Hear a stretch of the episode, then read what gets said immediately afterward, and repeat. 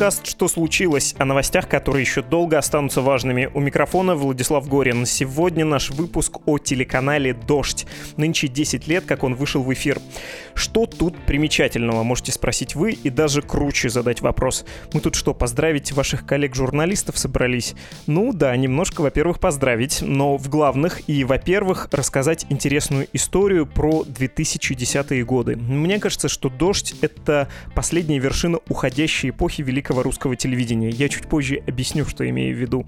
Но еще мне кажется, что «Дождь» — это символ ушедшего времени. И насчет символа ушедшего времени я понимаю, насколько это избитая характеристика, но здесь она кажется уместной, потому что время действительно уходит. И последнее десятилетие было эпохой, когда власть могла изменить себя. Этого уже, кажется, не вернуть. Короче, будет интересно, тем более, что мы поговорим не с руководителями «Дождя», это было бы слишком официально, а с двумя связанными с телеканалом людьми, которые крайне важны для российского рынка медиа. То есть с телеведущим, тележурналистом, телезвездой Павлом Лобковым и режиссером и продюсером Верой Кричевской.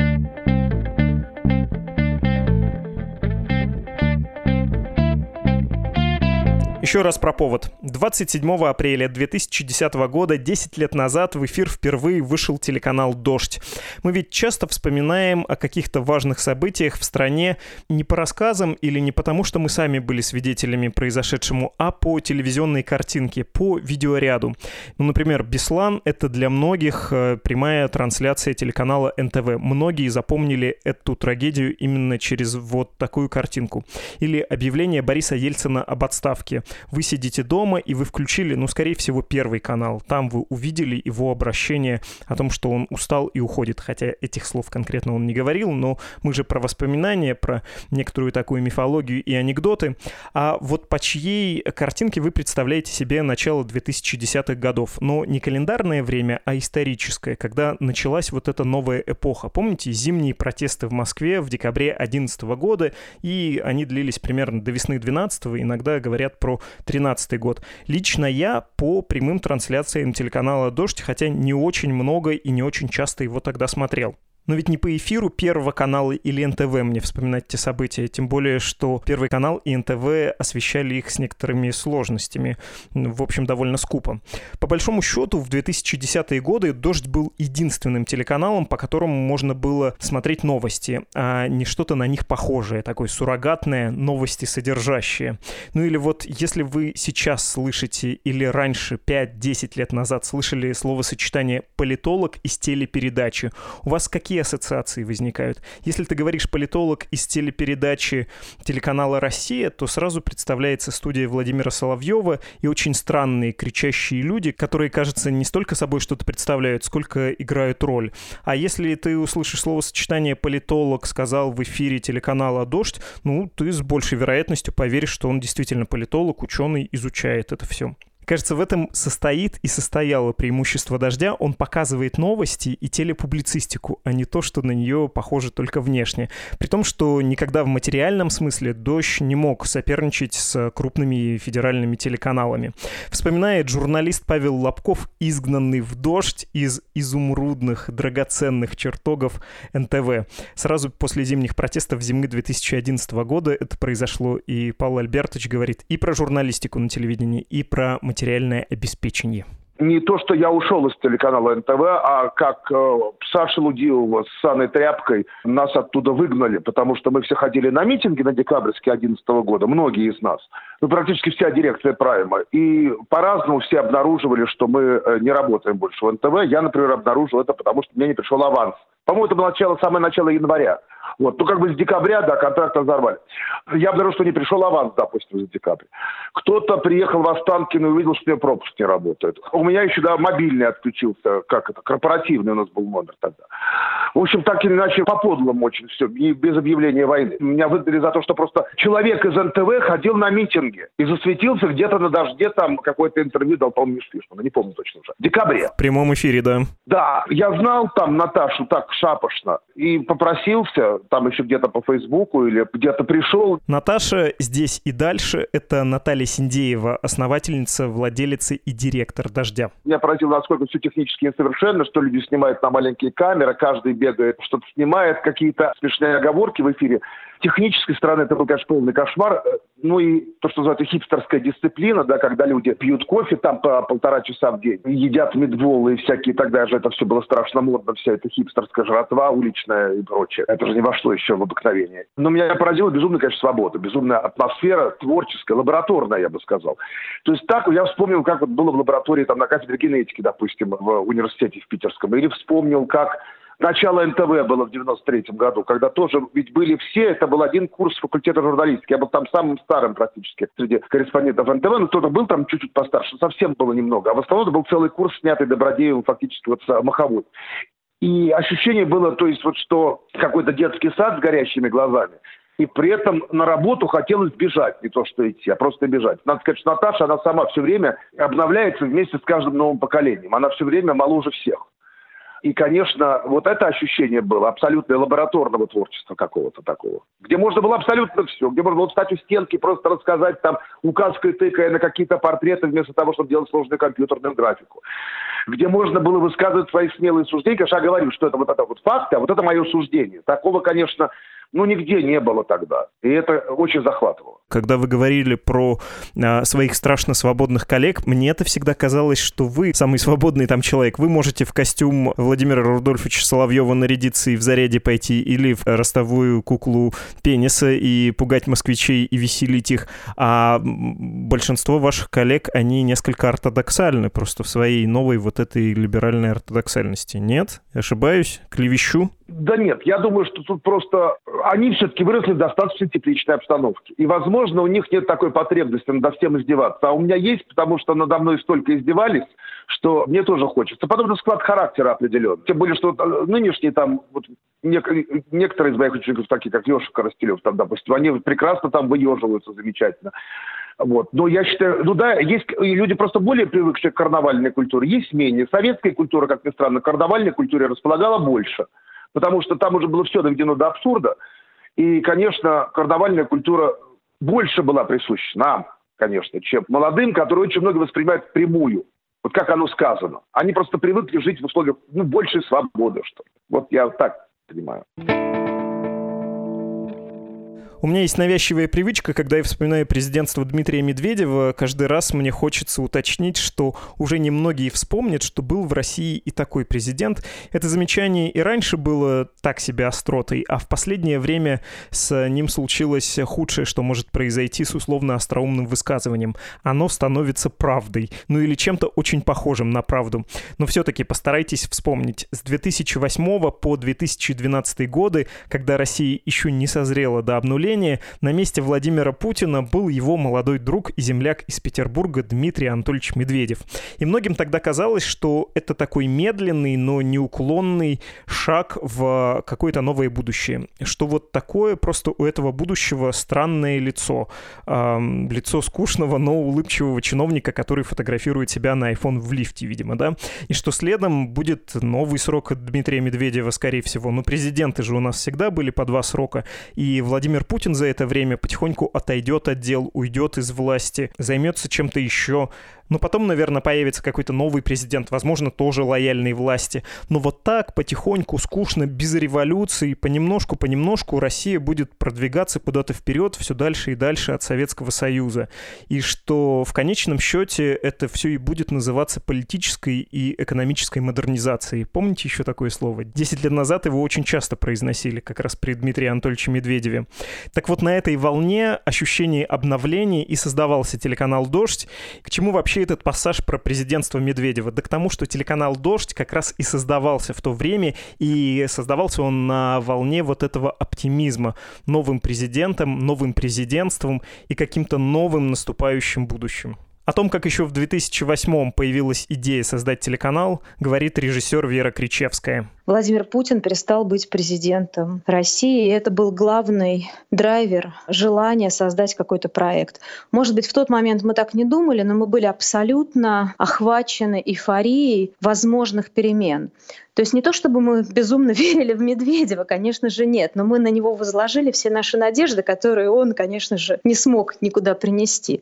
И э, я вернулась в 2008 году из Украины. Я период сразу после оранжевой революции уехала работать туда, Там запускала ток-шоу, которое я делала на НТВ «Свободу слова» с Авиком Шустером. И у меня там была потрясающая, успешная карьера. И до 2008 года вообще было непонятно, что мне делать в России, потому что я точно не могла бы встроиться ни в старое НТВ, ни куда-либо еще. Также в 2008 году нужно это тоже очень точно понимать. Произошла техническая революция. В России презентовали первый iPhone, тогда это был третий iPhone. И это абсолютно изменило тоже, в общем, наше представление о действительности. И самое главное, что произошло, в Америке избрался новый президент Барак Обама, и казалось, мир переживает какую-то фантастическую гуманитарную революцию. И вот на этой волне Наташа, свободная, с каким-то количеством денег, захотела сделать что-то очень большое, яркое, интересное в смысле телевидения. Но что толком она хотела сделать, было непонятно.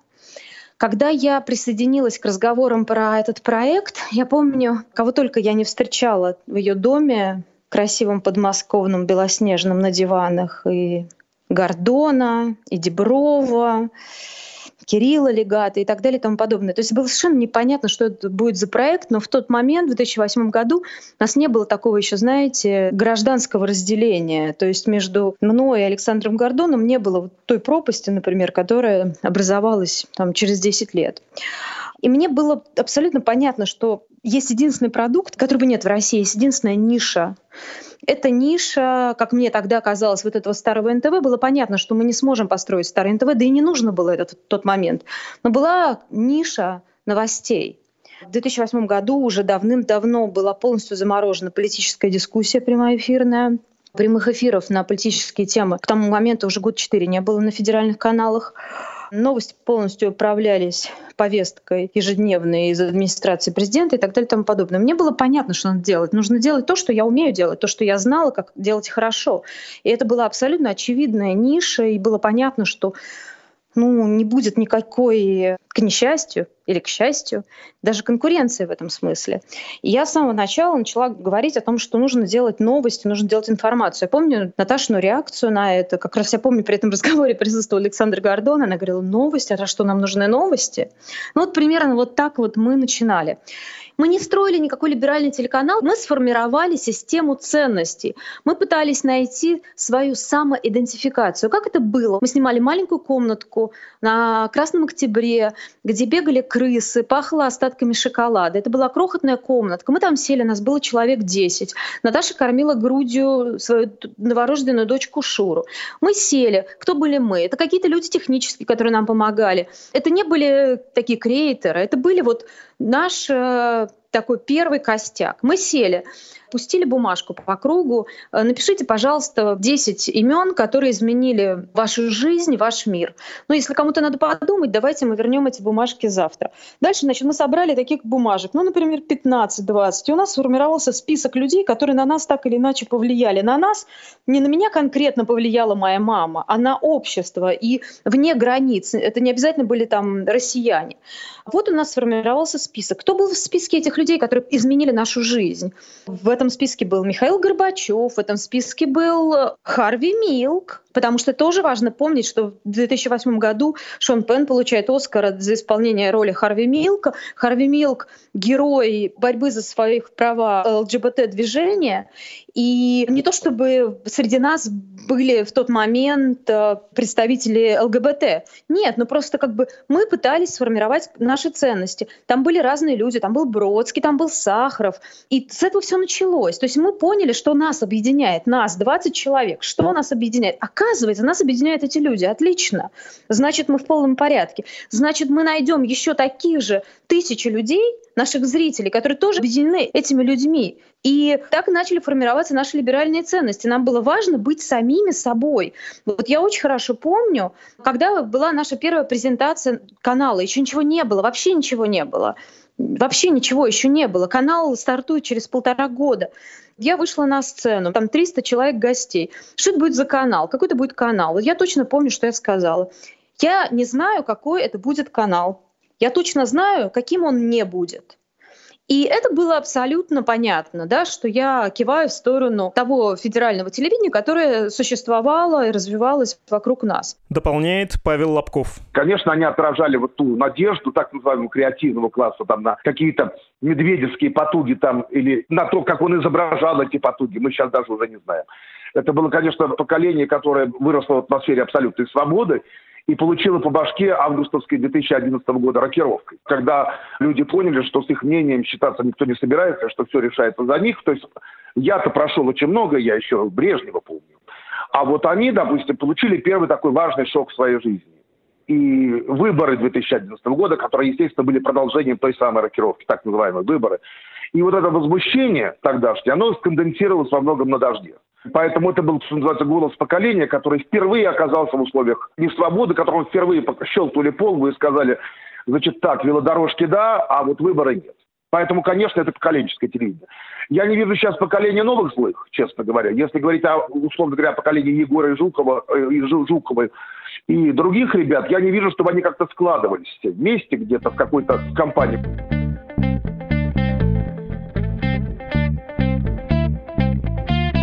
25 апреля 2011 года редакцию «Дождя» посетил тот самый президент Медведев, о котором мы уже говорили.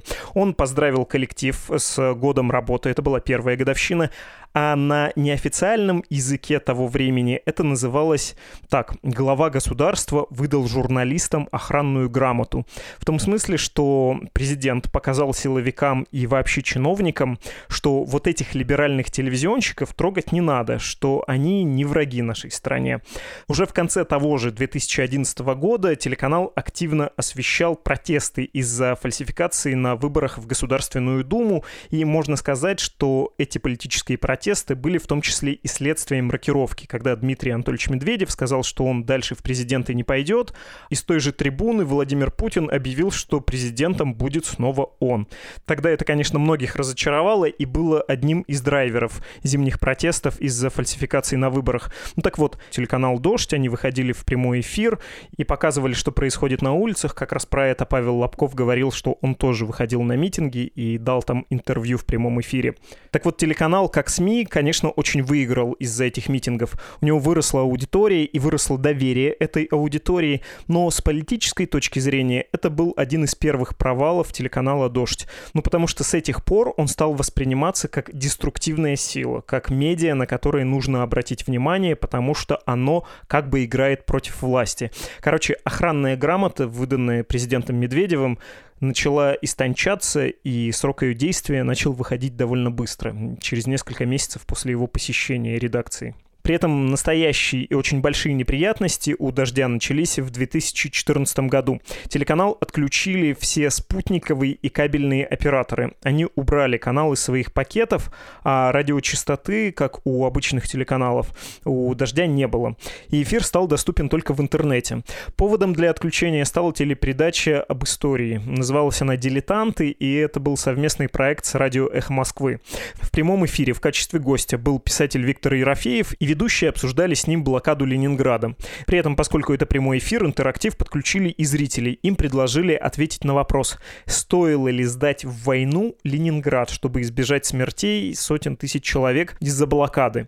Дело, кстати, было накануне 70-летней годовщины снятия блокады, и этот эфир даже не сам эфир, а конкретно поставленный перед слушателями и зрителями вопрос, потом обсуждали и политики, и чиновники. Ну и вы понимаете, в каком ключе, как э, осквернение святыни времени. Как вообще можно было задать вопрос в таком духе? Короче, это был классический казус Белли, то есть повод к войне.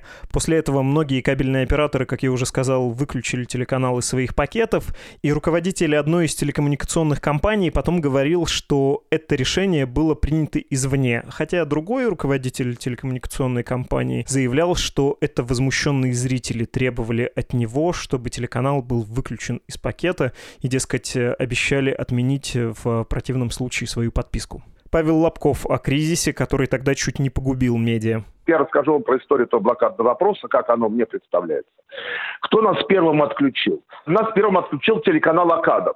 А глава телеканала «Акада» тогдашний, господин Припачкин, крупный коллекционер Роллс-Ройсов, он являлся одновременно председателем Ассоциации кабельных телеканалов. Который, конечно же, являлся не только лоббистом отраслевым, но и некой крышей для очень многих э, кабельных операторов. Вот после того, как АКАДа нас отключил, то есть начальник начальников нас отключил, после этого нас стали отключать начальники. Последним нас отключил Билайн, и начальник Билайна сейчас вот где-то в бегах. Он нам потом, как всегда, обычно у него это в практике, прислал письмо с извинением. Ребята, больше стоять так не могу, я вас тоже отключаю. То есть мы видим, что блокадный опрос был абсолютно инженерированной акцией. И, конечно, это никакой не блокадный опрос, это все было за Майдан за то, что мы весь 13 год, все последние месяцы транслировали Майдан в прямом эфире, ездили в Киев. Сейчас бы мы процветали в разных жанрах, в том числе и в YouTube-жанре, где-то еще, если бы у нас была стартовая площадка. Но, грубо говоря, мы и так висели на крючочке, а из нас выбили табуретку. И вот в этом положении Наташа умудрилась не потерять бизнес вообще ну, что вообще удивительно. И за это, в общем, уже памятники ставят. Потому что это с отрубленными ногами против течения в соляной кислоте, как писал когда-то Шендерович. Про кислоту это из классического НТВ еще 90-х годов, э, когда выходило сатирическое шоу «Куклы», и эти слова говорил политик, э, военный генерал Александр Лебедь, точнее, не сам Лебедь, а, конечно же, его кукла, э, резиновый двойник Лебедя. Он с таким же зычным, как у прототипа голоса, произносил «трудно плыть быть в соляной кислоте с отрубленными ногами. Так вот, о токсичности среды и о повреждениях, полученных в середине 2010-х годах телеканалом «Дождь» Вера Кричевская. Я не могу сказать, что именно событие вокруг Украины, освещение Евромайдана стало главной причиной отключения дождя. Здесь каждое событие играет свою роль. То есть это сумма причин, и каждая причина из них очень важна. Первое, дождь становился очень большим и очень успешным проектом. И допустить такое широкое распространение проекта, который промутирует построен на чуждых в тот момент национальной идеи принципах, было совершенно невозможно и нельзя. Интонация была абсолютно неприемлема. Интонация была неприемлема. Есть еще одна причина, которую тоже не надо забывать. В этот момент происходило перераспределение рекламных доходов вообще на рынке. И это были первые годы, когда реклама появилась в интернете, когда реклама стала появляться в кабеле.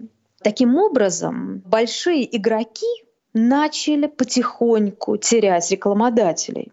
У рекламодателей появились новые площадки, и «Дождь» был очень соблазнительной площадкой для премиальной аудитории, для той аудитории, за которую борются рекламодатели.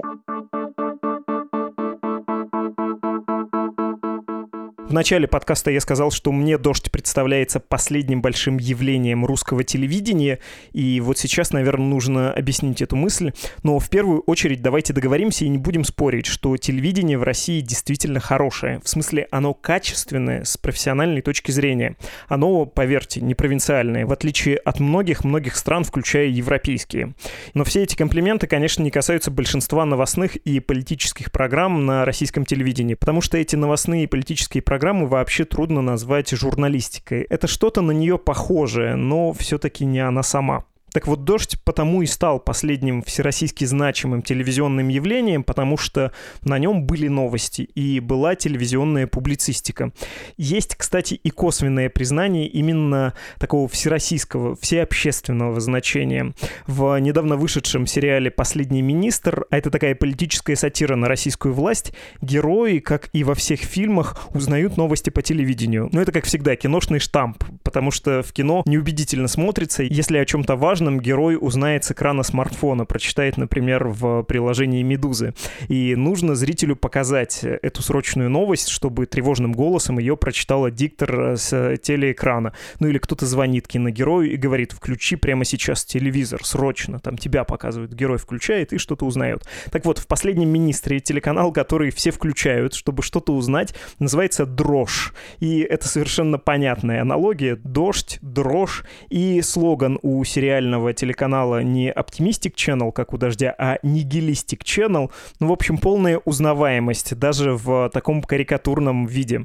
Но ведь и правда, какой еще телеканал взять в современной России киношникам, чтобы показать условную современную Россию? Где еще могут рассказывать политику об актуальном политическом скандале? Не в программе «Ведь время» на Первом канале. Даже в кино не может быть, чтобы программа «Время» рассказала о чем-то подобном. Хотя скоро даже в кино, наверное, никто не будет смотреть телевизор, потому что эпоха классического телевидения закончилась. Вместо десятка или сотен телеканалов их будут миллионы. Их, собственно, уже миллионы. По каждому каналу на каждого зрителя. Ведь когда вы заходите в YouTube, он показывает вам не то же самое, что показывает мне. Он для вас формирует вашу собственную сетку, ну а для меня мою собственную, исходя из моих предпочтений и из моих подписок, среди которых есть и публицистические, и политические, как бы раньше сказали, передачи, а сейчас э, скажут видеоблоги. Павел Лобков в пух и прах разбивает мои умопостроения насчет того, что классические телеканалы куда-то денутся и уже куда-то уходят, а всюду будет одно сплошное видеоблогерство. Все равно очень многое делается командами. Мы просто этого не видим. Например, Пивоваров – это команда. Там Собчак, как бы к ним ни относиться, это команда. Дуть – это команда. Все равно в одиночку, сидя в четырех стенах, очень трудно вообразить себе миры, если вы не Даниил Андреев, конечно. И то у вас получится роза мира, а не сайт, и не YouTube. А, то есть все равно мысли высекаются в процессе живого общения. Я абсолютно в этом уверен, в процессе такого лабораторного сотворчества, где один плюс один это больше, чем два. Если бы я знал прикуп, я бы жил в Сочи, как вы понимаете прекрасно. Я этого прикупа не знаю. Я не знаю той магии, которая формирует смотрибельный канал. Ведь вот тут в чем дело. Можете себе представить, какое количество ютубов, подражатели Дудя или, так сказать, последователи, кто уверовал в своего лидера и решил пойти по тем же стопам. Мы просто их не видим. Знаете, вот есть такой эффект блокадных долгожителей, лагерных долгожителей. Вот ложная была такая теория, она ложная, что люди, прошедшие там блокаду или лагеря, они живут дольше. Да, действительно, мы видели 90-летних там, вот Солженицын пример хороший, или, например, блокадные многие доктора, которые вот в блокаду были. А знаете, почему так получается? Потому что все люди, которые жили меньше, они умерли уже тогда. И мы видим только тех людей, у которых был какой-то совершенно невозможный интересный генотип, и по ним мы судим. То есть мы смотрим на плоды естественного отбора как бы это цинично не звучало. И делаем ложные выводы, что пребывание в лагере полезно для долгожительства. Оно не полезно, мы просто их не видим. Так же, как мы не видим и тех сотен тысяч блогеров, микроблогеров, наноблогеров, которые не дожили даже до своей первой тысячи, так сказать, первой десятков тысяч. Там гибель происходит, как у личинок комаров примерно, или как у, не знаю, у мальков осетра. Поэтому, когда мы говорим, что ой, у YouTube успешен, потому что мы видим Пивоварова, Дудя, там, Шихман и кого-то еще, мы совершаем ту же самую ошибку est propter hoc. После этого есть следствие этого. Поэтому я не знаю, насколько кто успешен, а кто не успешен, честно вам скажу. Мы видим примеры только радикального успеха. Вера Кричевская тоже о телевидении и видеоблогинге. «Дождь» в 2010-2011 году опередил время на несколько лет вперед. Я хочу напомнить, что в девятом-десятом году еще не было Инстаграма, не было селфи и так далее. Наши корреспонденты, мы сами, Наташа, мы бесконечно занимались видеовлогингом.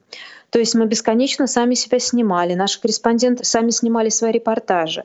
То, куда через там пять лет пришло искусство движущихся картинок, YouTube и прочее. С нами это случилось раньше других. Мы предсказали время. Это произошло от бедности. Это произошло не потому, что мы такие умные и такие провидцы. Это произошло от бедности.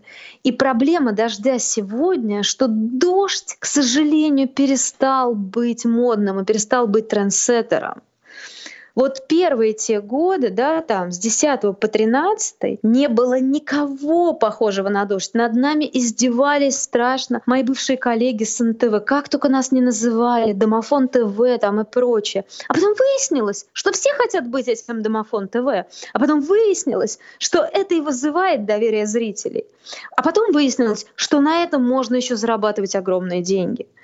И в этом смысле эта бедность была абсолютно определяющим фактором успеха этого проекта. Я абсолютно уверена и настаиваю, что к 2013 году, говоря уже сегодняшним языком, это был супер успешный стартап. Еще пару лет, и компания бы начала получать дивиденды. Но этого не случилось, и не случилось именно поэтому, из-за своего успеха. Отвечая на ваш вопрос, дождь не вписался пока в сегодняшние вызовы. Но вы понимаете, что сегодняшние вызовы, они очень временные.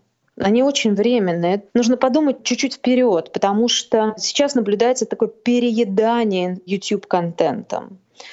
есть какие-то абсолютные лидеры, и они, я надеюсь, не растеряют свою аудиторию. Но вот эта ситуация, в которой мы живем сегодня, она очень временная. Вот сейчас такое безвремени. Поэтому я не знаю, как просчитать и вычислить на три шага вперед и туда вписаться. Но думать надо об этом.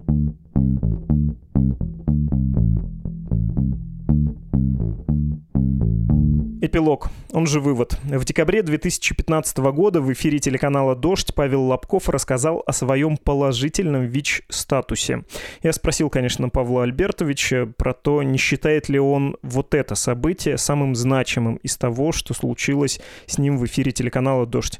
Нет, не считает. Сказал, что для него важнее освещение событий последней украинской революции или вот даже передача о путешествиях «Ездим дома», но потом Лобков все-таки вернулся к своей истории про ВИЧ-положительный статус, а заодно дал отличную характеристику собственной редакции. А что касается моего этого признания, ну просто я уже все об этом сказал. Ну да, возник некий запрос, как я понимаю, общественный возник, с другой стороны, у меня некое состояние, при котором нужно либо говорить правду, либо ну, как бы это уже нарушало мои принципы некие, что если мы не врем об одном, не врем о другом, зачем врать о третьем, это возникали уже некие недоговоренности.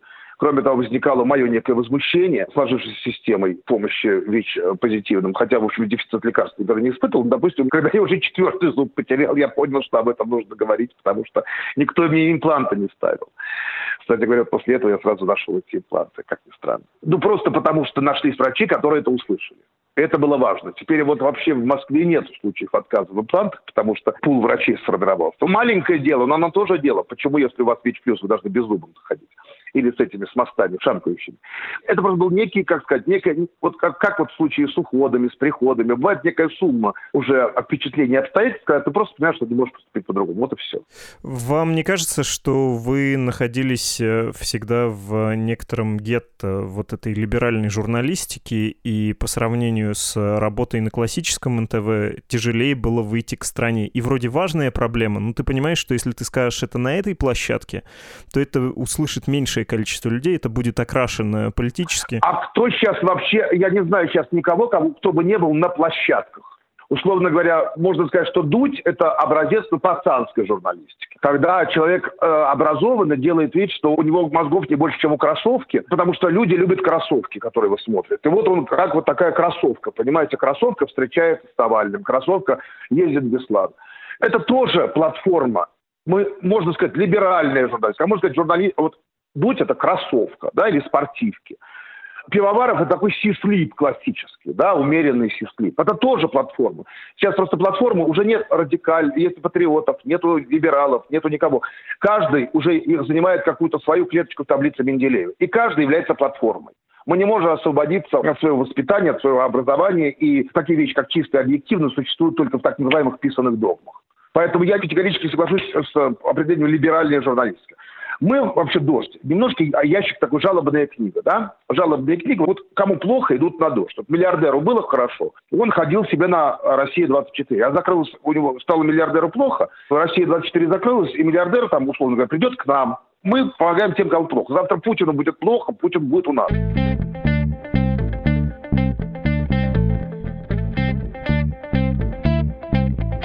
Это был ежедневный подкаст «Что случилось?» о новостях, которые еще долго останутся важными. Советуем послушать вам и другие наши выпуски, например, о том, как дешевая нефть жестоко покончит с эрой благополучной и расслабленной зависимости России от углеводородов. Подписывайтесь на нас, мы есть на всех основных платформах, включая Apple Podcasts, Google Podcasts, Spotify, CastBox и Яндекс Музыку. Если хотите, чтобы мы позвали кого-то в гости или просто хотите предложить редакции тему, пишите на адрес подкаст собакамедуза.io и в Telegram Медуза loves you. До свидания.